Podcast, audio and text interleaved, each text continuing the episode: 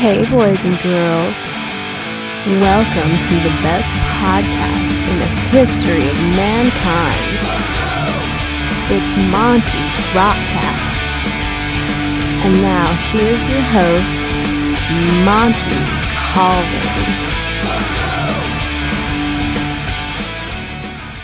Hey, hey, hey, it's Monty, and welcome to another episode of the Rockcast. Finally, it's here. Thanks so much for joining me on this special holiday edition of the Rockcast. And today I'll randomly be talking some rock and uh, playing some cool tunes. I'll also be answering any questions you have for me, including stuff about my band Galactic Cowboys. And I will also be reading some top 10s.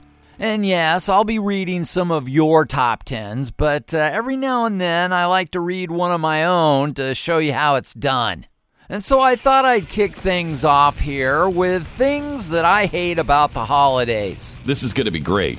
And my list begins at number 10 with I hate putting up decorations. Why would you do that?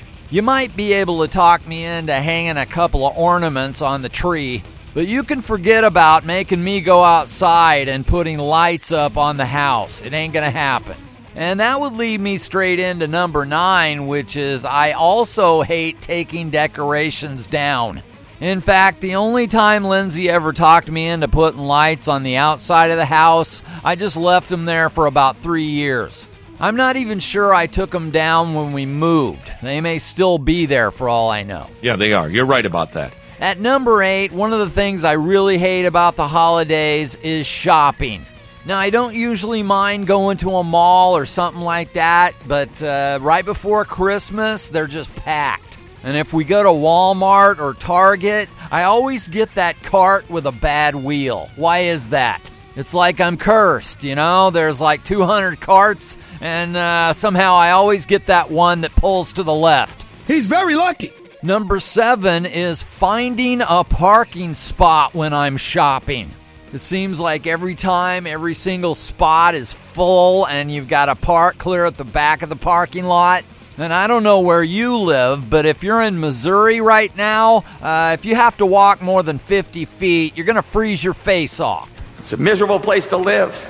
Another thing I hate about the holidays is number six, stressing out over what to buy people. Ah! I have no idea what to buy anyone, and I'm usually running around on Christmas Eve, which is also usually when I start my shopping. So, yes, I hate the stress, but I really hate at number five spending money on ungrateful kids. Oh, my Lord. It really doesn't matter what you get them. You could spend $100, you could spend $500. You could spend a thousand on them and they would still throw it to the side and a week later it would be broken. But this year, Lindsay came up with the idea that instead of buying presents, we would just all go on a trip. And Christmas morning, I cannot wait to see the looks of disappointment on their faces when they see that they are not getting video games. Ha ha! Now, I hate to be ungrateful myself, but number four is I hate trying to act surprised and excited when I get a gift that I don't want. How much more can you stink? Yeah, I wish I could just be honest with people and tell them, uh, you know, there's no way I'm wearing this uh, but I can't. But that would lead me to three. Another thing that I hate about the holidays is returning gifts that people give me that I don't want. And a word of advice on that uh, do not take something back the day after Christmas. I tried that one year and I stood in line for about two hours, so uh, just wait. I am so grateful. At number two, something I really hate about the holidays is the kids are out of school. oh, yeah, it's great for them. They get to stay home. And the weather's bad, so they're not going anywhere. And after a couple of days, they've gotten on your nerves so bad that you finally ground them from the PlayStation and TV. And that's when you realize what a huge mistake that was. Because then they have nothing better to do than climb up your ass and stay there all day long and irritate you even further. It begins to drive me into a frustrated rage. But the number one thing that I hate about the holidays is when people in your family you never see expect you to drive four hours to their house to give them shit.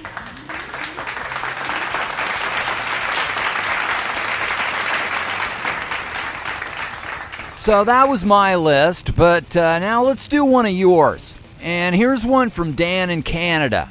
And Dan's been a huge Galactic Cowboy fan for a long time. In fact, he named his metal radio show Space in Your Face. Now, he doesn't have the show anymore, but he did come up with the idea for a Galactic Cowboys holiday album. And so, if you're a Galactic Cowboy fan yourself, you're going to love this. If you've never heard of Galactic Cowboys, you won't get this at all. But it sounds pretty good to me, so here we go with Dan's top 10 long lost Galactic Cowboys Christmas songs. I, I'm looking forward to this. All right, number 10 is Hark the Galactic Cowboys Sing. Number 9 is I Can't Wait for Christmas. Oh, yes. Yeah, all right. So uh, these are like uh, Galactic Cowboy songs that uh, could be made in Christmas songs. You get it? No. Uh, anyway, number eight is Pump Up the Christmas Tree. Number seven is You're a Mean One, Mr. Magnet. Huh? Yeah, you see, we had this song called Mr. Magnet. Yeah, never mind. I don't get it. Number six is Elves. You look like elves to me. I don't think so. Number five is Green Sleeves of Tranquility. Number four, Long Way Back to the North Pole. yeah, that was a good one, Dan. Uh, number three, Galactic Cowboys are coming to town. Number two is Why Can't You Believe in Santa? Very clever. Number one is The Christmas in Your Face Suite. And much like the Machine Fish Suite, it had several songs in it, including Rockin' Around the Ranch on Mars, Reindeer in the Fields, About Mrs. Claus, again, clever, uh, You Make Me Toys. And closing out the suite would be If I Were Santa.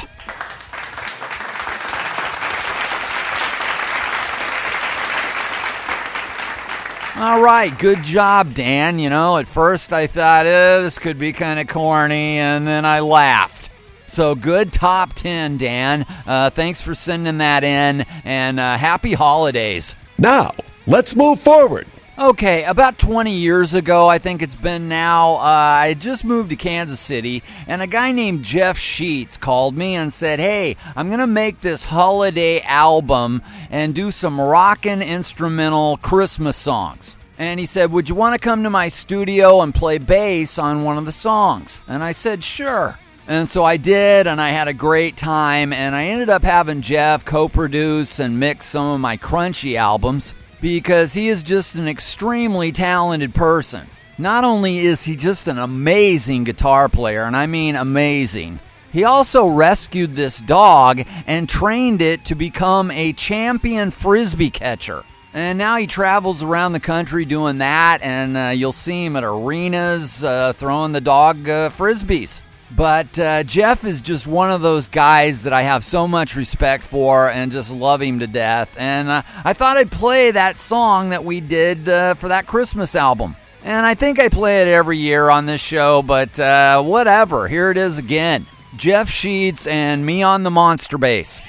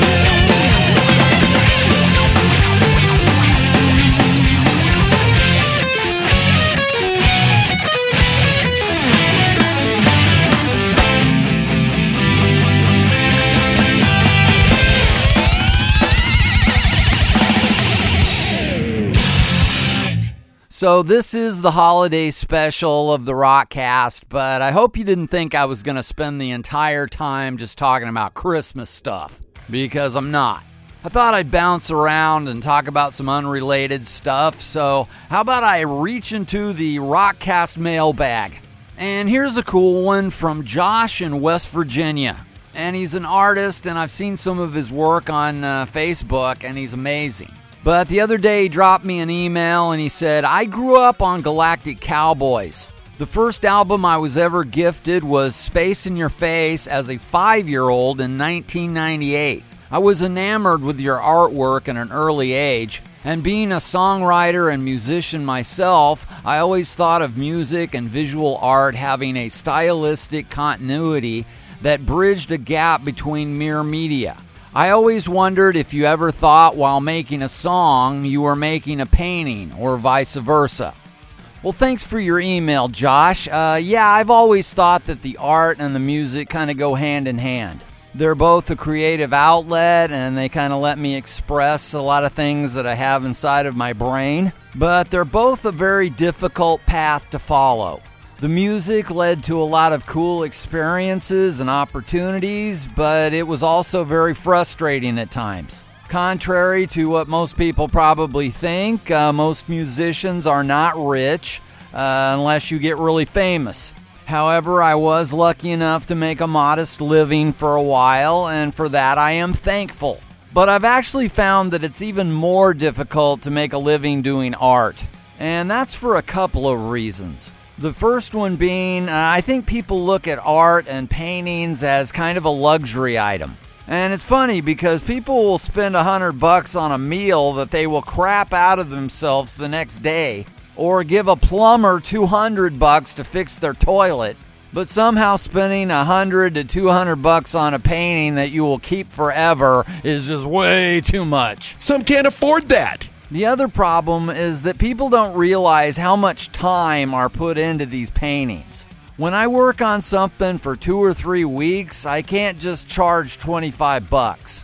And a lot of people have told me that, uh, you know, maybe I should do prints of these paintings, and that's a possibility. But right now, I'm like, uh, you mean you don't want the actual painting? I've seen guys on Facebook who sell prints, and they're like $90. And most of my original actual paintings are under 200. And this is something that's confused me for a long time, but the other day on Facebook, somebody explained it to me. They said people aren't cheapskates. The problem is, a lot of good, hard-working people go through their entire lives living paycheck to paycheck and very often barely manage to make ends meet. Oh, really? Well, thank you for telling me that. I did not know that. Absolute genius. But now that you mention it, uh, I kind of live that way too.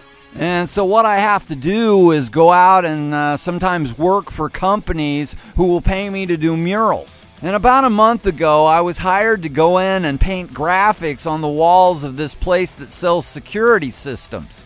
And they were just these big geometric shapes. It was nothing exciting. But this company paid me 25 bucks an hour to do that shit. And I just went, mm, okay.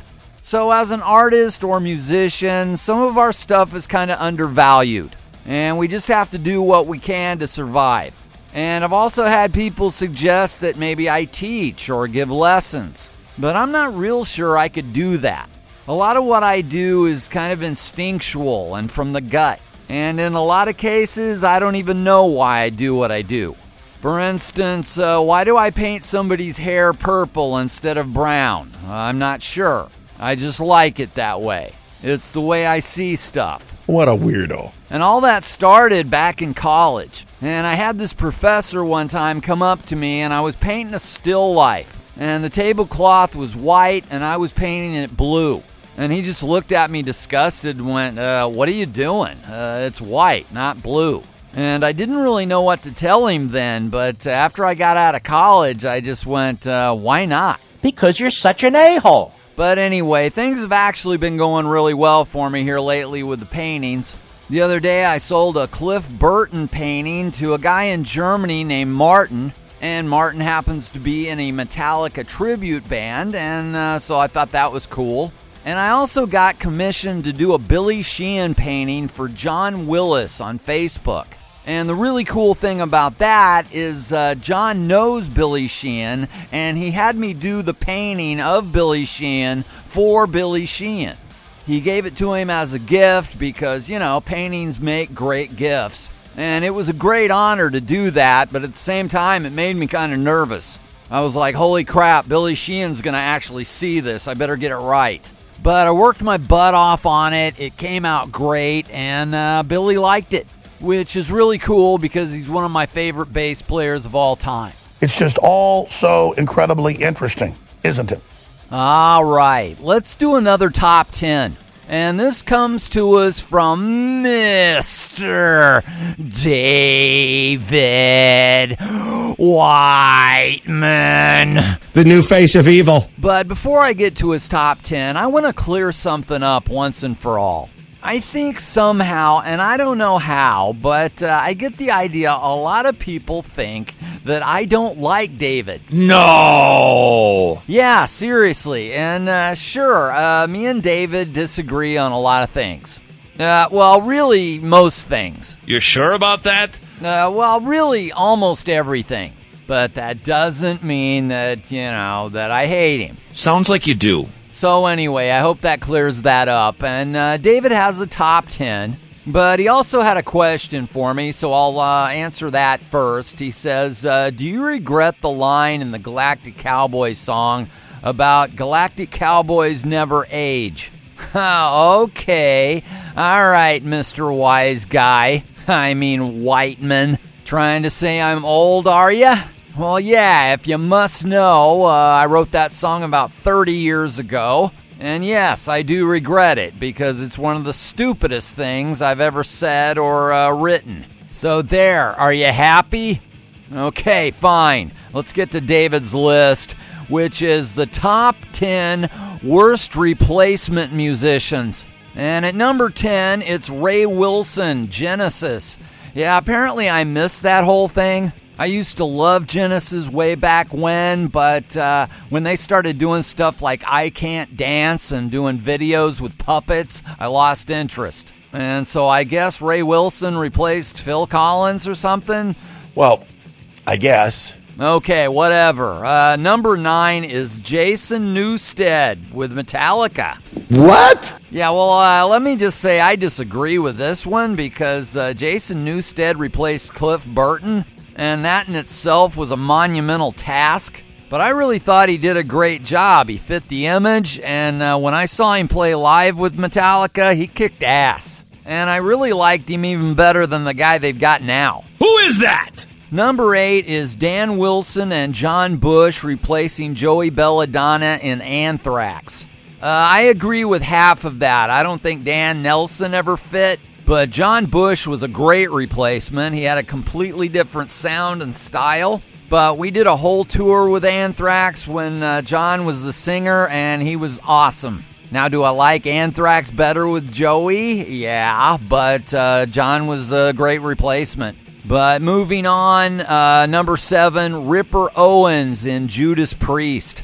Well, it's not that Ripper was bad, uh, it's just that no one's ever going to replace Rob Halford. And so it was probably just a bad idea altogether to uh, do anything without Halford. What drug are you smoking?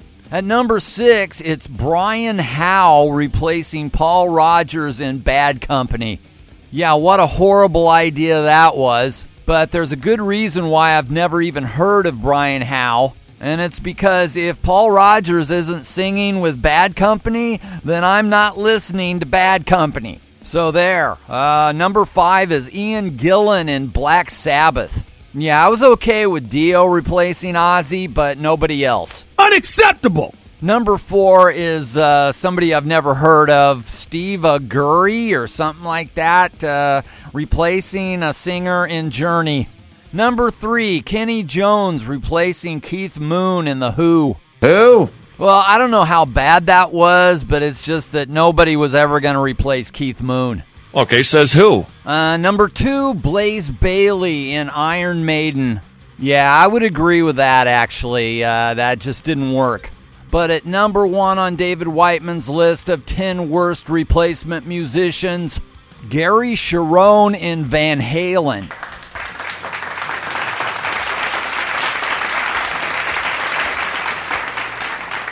So there you go, a fine list from David Whiteman. And let that be a lesson to all of you. Just because you have disagreements and different opinions from somebody doesn't mean you can't coexist. I want to strangle him. Okay, let's do a question now, and this one is from Zach Del Moral. Uh, he sent me a message on Facebook. And Zach says, Hey Monty, I was recently thinking about all the concerts I've been to over the years, and the other day I was thinking about the dilemma I was in back in 1994 where I had to choose between two concerts on the same night. One was Queensryche with Type O Negative opening. The other show was Megadeth, Flotsam and Jetsam, Korn, and Fear Factory. It was a tough choice because I love Megadeth and Flotsam and Jetsam, but I was also getting into Type O Negative at the time, and Queensryche still had Chris DeGarmo in the band. So I ended up going to Type O Negative and Queensryche. So, my question is I was wondering if you've ever been in this situation before where you had to choose between two shows on the same night. And also, which show would you have picked if you were in my situation? Well, thanks for the question, Zach. Uh, you know, that was a tough choice there, but I would have done the same as you. I saw Queensryche back then when they were opening for Metallica on the And Justice for All tour, and uh, they were doing Operation Mindcrime stuff, and they were great. And I didn't really get into Type O Negative until I heard their October Rust CD, and after that, I was a big fan. So that would have been a great show. But did I ever have to pick between two concerts myself? Uh, yes, I did. It was probably about 12 or 13 years ago that I bought tickets to see Tom Petty. And I bought them the day they went on sale, and I'd had them for a while. And then in the meantime, one day I'm sitting there at my computer and I see an ad for this uh, festival. I think it was called Mayhem Festival. And it was Slipknot, Disturbed, Mastodon, and Underoath. And I don't think I'd ever seen any of those bands. And I was just like, oh yeah, I gotta go. Well, when is it? And I look at the date and uh, I'm thinking, hmm, that sounds familiar, like there's something else going on. And then I remembered, oh, yeah, that's the same night as Tom Petty. Ah! And so I ended up going to Tom Petty, but uh, I am not that easily defeated. And so what I did was I looked up the Mayhem Festival tour schedule and saw that it was going to be in Houston a few weeks later. And I ended up driving 15 hours, and I did see Slipknot, Disturbed, Mastodon, and Underoath by myself. And I'll tell you what, I had a good time by myself. This has made me terribly sad. And so, yeah, I will go through great lengths to see a concert. And uh, the other night, Lindsay and I went to one that was a little bit different. We went to see Trans Siberian Orchestra, and I had never seen them before. And I knew it was kind of a metal Christmas thing, and uh, I had heard that it was a great show. But usually the people that told me that were like older and uh, not into metal at all. So I'd always been a little bit skeptical, but this year uh, Lindsay and I decided, hey, let's try it out. And so we went, and uh, man, uh, it was really good. Uh, the light show was amazing, like the best light show I had ever seen. A lot of lasers, a lot of fire. It sounded great. The vocals were just spot on, and the musicians and the playing was just superb. So I'm going to give it a big thumbs up and, uh, you know, four or five bloody metal skulls. If it's coming your way, go check it out. Uh, and uh, if you've never heard of Trans Siberian Orchestra before, they sound a little bit like this.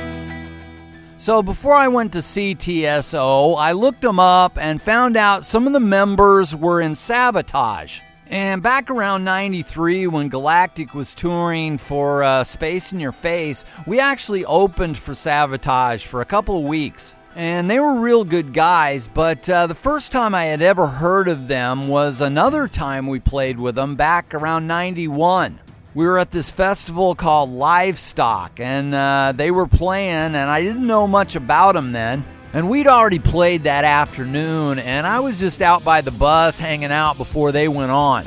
And they kick into their first song, and I hear this.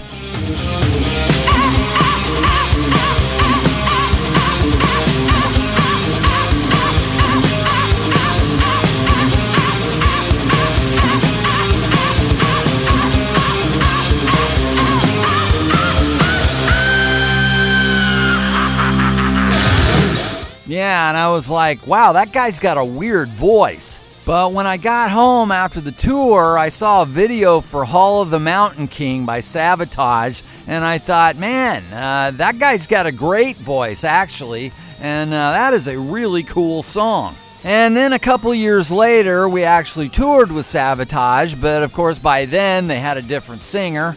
But nevertheless, uh, the other night when I was watching Trans Siberian Orchestra, I turned to Lindsay and I said, uh, Yeah, I know those guys. Uh, well, kind of. Uh, yeah, I think I may have met a couple of them.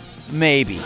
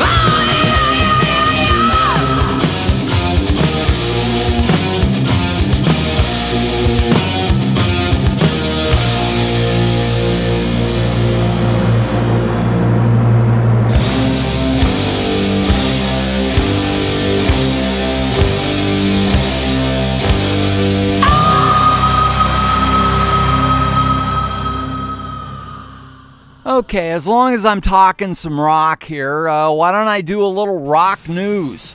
This is stuff that you probably already heard about by now, but you haven't heard what I think about it. For instance, how about that Motley Crue reunion tour? Yeah, so much for retirement. I just love all these bands that do their farewell tour. And they tell everybody this is going to be your last chance to ever see us ever again. And with Motley, they were telling everyone, yeah, we're sick of each other. We're sick of these songs. We're not doing it. In fact, we're signing a contract. But then a little time goes by and they think about the money they could probably make, and suddenly it's like, well, maybe we aren't so sick of these songs. And as long as I don't have to travel in the same bus with the other guys, then okay, I'll do it. Of course, the question I'm sure you're all dying to know is uh, well, am I going to go see Motley Crue on their reunion tour? And well, no, it's highly unlikely. Unless somebody just flat out gives me some tickets, no, I won't be going. Well, why the hell not? First of all, of the opening acts that they're going to have, the only person I'd want to see would be Joan Jett. I don't really care about Def Leppard, and I've never liked Poison. But the main reason why I won't be going is I just saw Motley Crue about, I don't know, four years ago, something like that. And I had a good time, but I have no desire really to see them again. And there's no way in hell that I'm going to spend several hundred dollars to see them. But maybe that's just me. I mean, uh, I paid a couple hundred bucks to see uh, Iron Maiden a few years ago. But there's not a lot of people that I would shell out big bucks to see. I would do it for Rammstein, I might do it for Paul McCartney, but not for Motley Crue. And uh, I didn't even do it recently for Elton John. I saw that he was coming to Kansas City. I've never seen Elton John, and so I thought I'm going to look up and see how much tickets are. And they were like 250, 300 bucks for the nosebleed seats. Wow. And so sadly, I said, well, I guess I won't be seeing Elton John. I did not know he was still alive. Instead, I will take that money and make a car payment and pay the electric bill. Blah, blah, blah, blah, blah. All of that's true. Somebody else I won't be going to see are the Black Crowes. Apparently, the Robinson brothers are doing a reunion tour. And that was kind of news to me because I never knew they broke up. Mainly because I do not give a rat's ass about the Black Crowes. Never have. I know a lot of people just love them. I just never got it. Are you shitting me? However, I did hear about a tour that I would definitely go see, and that's Iron Maiden and Judas Priest. From what I hear, they're talking about it, and that would be awesome. However, Priest has already said apparently that uh, if they do any kind of tour like that, that KK Downing will not be playing with them. And from what I hear, KK wanted to do it, but they just don't want him anymore. And so, how do I feel about that? Well, it would be cool to see him in the band again, but at the same time, he did write a book and talk a bunch of shit on him. And so I kind of understand where they're coming from because I've had a little past experience with that kind of thing, and I can tell you it's not real cool. So if you're going to burn all your bridges in a book or on Facebook, you probably shouldn't expect to ever play with that band again. I'm just saying. But you know, uh, not getting along with bandmates is kind of par for the course. I know a lot of people don't understand why bands break up or they can't reconcile their differences, but it's been said a million times, but it's kind of true. Bands are like relationships or marriages. A lot of times at first, everything's great, you love each other, but after a while, certain little things start bugging you about the other person. And before you know it, it's developed into full blown hate. And from what I hear, such was the case with Sammy Hagar and the Van Halen brothers. For a while, everything was rosy, they had a bunch of hits, and they sold like a bazillion albums. But then it all went sour, they kicked Sammy out, and now they won't even speak to each other. However, I just read an article that said that Sammy is now saying that he wishes he could be friends with the Van Halen brothers again. And yeah, I think that would be great. Why not? Well, yeah. Why not? Well, I'll tell you why not. Because that would require one of them apologizing to the other, and that's never going to happen. No. Oh, and here's another bit of rock news along those same lines. Did you hear that Pete Townshend of The Who recently said in an interview that he's glad that uh, Keith Moon and John Entwistle are gone? Oh my God! Oh, yeah.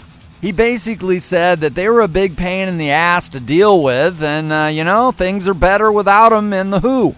And of course, this was so shocking and outrageous, it caused all kinds of people to get all upset.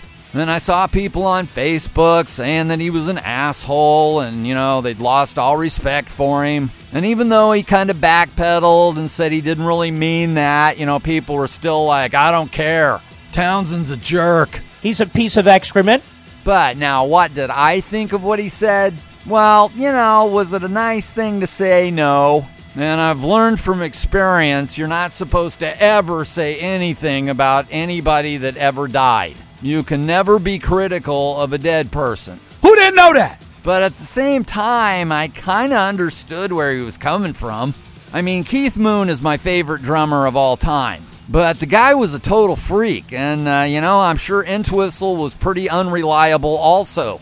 I mean, they both did a lot of drugs and alcohol and died of overdoses. And I'm sure Townshend isn't really glad that they're gone, but uh, I know what he's saying, you know? Sometimes uh, bandmates can be kind of a pain in the ass. So I still love Pete Townshend. I think he's a genius, and I think he was misunderstood. So how about you just get off his back? Maybe he's just a guy that doesn't like a lot of drama.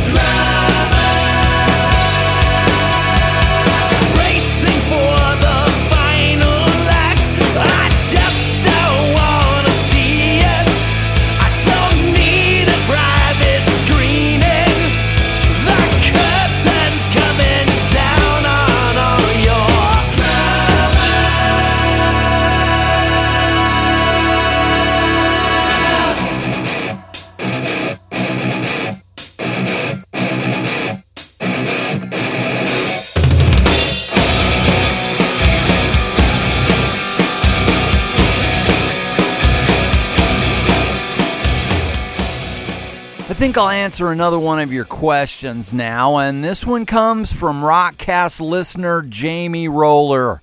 And Jamie says, Hey, Monty, how's it going? Uh, that is a good question. Well, thanks for asking, Jamie. Uh, you know, it's going pretty well. Uh, I got a new iPhone. Uh, it was an early Christmas present from Lindsay. And she got me an iPhone 11, which was an upgrade from what I have, which was an iPhone 6. And I'd had that thing for years, so I was really looking forward to the new one. And I gotta say, it's nice overall, but man, the camera is awesome which is perfect for me because I take a lot of photos and uh, do a lot of homemade pornography. Uh, I mean, photography. What did you just say? uh, yeah, like I was saying, uh, the camera is great. It's got a portrait mode on there that's really cool, and it also shoots video in 4K. I know you, and I know what you're doing. Uh, let's see what else. Oh, I've been watching some TV. Shocking. And that's a little different for me because, uh, you know, I'm more of a reader. What a load of bull. But we're still watching The Masked Singer, uh, even though I hate that show. But I would love to be on that show, uh, not as a performer, but just sit in the audience. Because judging from the reaction of the people in the crowd, uh, they got to be getting paid. And I think I could do it. I could sit there in the crowd and just act like, oh my God, this is the most incredible thing I've ever seen in my life. Which is also the way the judges act. And these people come out there in these ridiculous costumes and they sing. And Jenny McCarthy, who is a judge, has her mouth open and she's telling them, oh, that was amazing. You are obviously a professionally trained singer. And I watched this for an hour, and at the end of the show, they take the mask off, and it's Kelly Osbourne. It was hard to watch. Now, another show I watch is Survivor, and I've seen every single season. And it's really changed a lot over the years. Uh, it used to be that they'd throw them on this island and they'd be out there starving. But these days, just about every single episode, Jeff Probst will say, uh, You know what you're playing for? And they'll go, What? And he'll say, A buffet. Wow! Yeah, it's more like they're just camping than it is surviving. But the thing I hate about Survivor now, and it seems like a lot of shows are getting this way, is they feel like they always have to lecture me every single episode. For instance, one week I might get a lesson about the Me Too movement. And then the following week, one of the black contestants may teach me about white privilege. Hell yeah! So, really, Survivor isn't so much uh, entertainment as it is an educational experience. Thank you, CBS. What, what are you, right wing kook? But another show that Lindsay and I like to watch is Wife Swap. Yeah. And no, it's not nearly as good as it sounds. Oh. This was actually a show that was on, I think, about 10 years ago. And it's a series where you got these two couples, and the wives will change places and go live with another family for a couple of weeks. The only problem with this show is every episode is exactly the same. You got one family that are real disciplinarians, and the other family lets their kids do anything. And shockingly, the husband and his new wife don't get along at all, ever. And they argue and yell at each other, but by the end of every episode, the new wife has convinced the husband that he's been doing things all wrong. And he needs to appreciate his real wife more and uh, spend more time with his kids. And just like Survivor, we all learn a valuable lesson. This made a huge difference in uh, my life. Now, a lot of times I'll get bored with regular TV and I'll just turn on YouTube. And the other day I got a suggestion from Stu on Facebook, and he suggested that I check out this guy that does weird cover tunes. And I think the guy's name is Anthony Vincent, but his channel is called 10 Second Songs. And what he does is he'll take one song and then he'll do it in all these different styles. Like he'll go from Amy Winehouse to Periphery to The Village People. And it's really quite funny and he's really quite talented. And recently he did Welcome to the Jungle in the style of Rammstein. And of course, you know I love Rammstein. And here's how that sounded.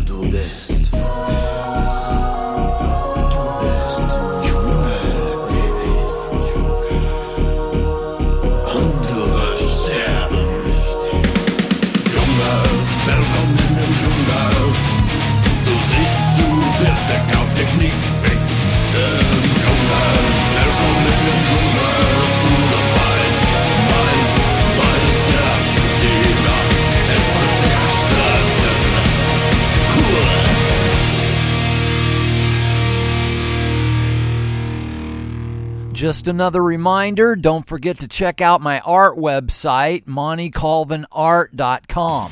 Even if you don't buy anything, you might want to just check out some of my paintings and uh, maybe tell somebody about it.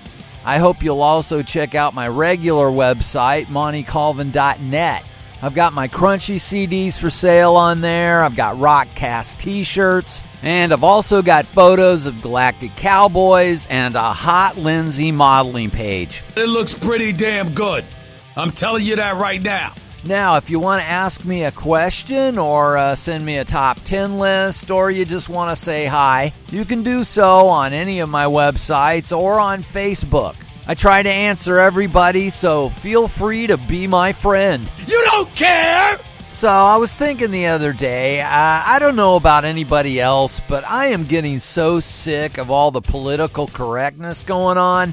It seems like it's getting worse and worse every day where we're being told how to think and what to feel, and it's just gotten out of control. You know, you've got people getting upset about commercials for exercise bikes. Huh? Yeah, apparently, if you're a man and you buy your wife an exercise bike, uh, that somehow makes you a sexist. Scumbag! If you don't believe in open borders or you don't want criminals to be able to vote, then you're a racist. Mm-hmm, I know that's right. Did you know that if you used plastic straws or still eat meat, that you are killing the planet? Really? Yeah, I know this because I got scolded the other day by a kid who ended up on the cover of Time magazine. How dare you! And did you know that they want to ban Nerf guns because they look too much like assault weapons? Well, it's true. If you say something, make something, think something, or feel something that somebody doesn't like, they will be offended and accuse you of being a bad person. And a few years ago, some idiots decided that the song Baby It's Cold Outside was promoting date rape. And of course, date rape is a horrible thing. And so Lindsay and I thought we should get together and do a new version of that song. And hopefully, our rendition uh, doesn't offend anybody. But I will leave you with that song and uh, hope that you have a Merry Christmas. This was the last rock cast of the year, but I will be back next year with new episodes. In fact, I will be back in January with my year end special. I'll be telling you what my favorite songs and albums of the year were, and I'll also be giving out my Rock Casty Awards. So you won't want to miss that. But until then, this is Monty saying take care. Don't let anyone tell you what to like unless it's me. And rock on.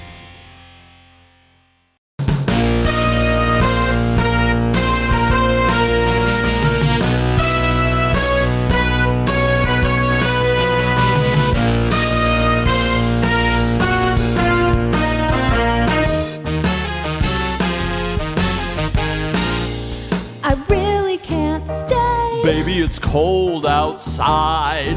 Uh, yeah, it's December. Baby, it's cold outside. Do you think you'd mind I'd do anything for you. scraping my windshield off? Well, and no, I'm not gonna do that. I'm feeling really stabby today. That's alright, we could watch the game. I hate football, it's gay. Well, now that's kinda harsh. Somebody's gonna get punched in the face. Gee, what's up with you? I can't feel my nose, Baby, it's cold outside. my fingers are toes. Baby, it's cold outside. You know, I'm freezing my ass off. You should probably wear a coat. This is some bullshit. Ah, you're beautiful when you're angry. I've got to get to work. Yeah, right. Traffic's gonna be a bitch. Yeah, yeah, yeah, that's a shame. I have nothing to wear. Oh, for the love of God, would you quit complaining? So, are you picking the kids up from school or not? Well, yeah, I guess. I swear to God, if somebody doesn't do those dishes, Yeah, whatever. I'm about to lose it.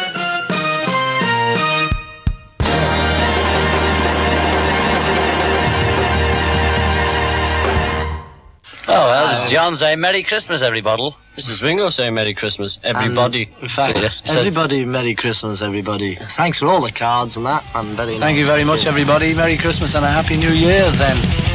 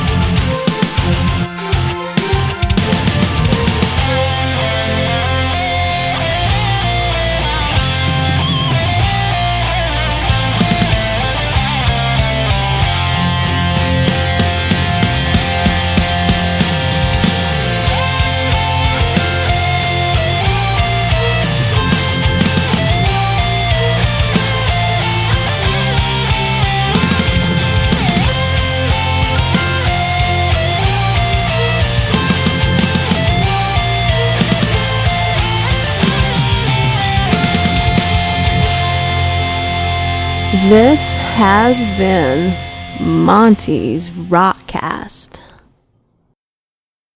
Hi, this is Pete Townshend. I want to wish you happy holidays. It's over.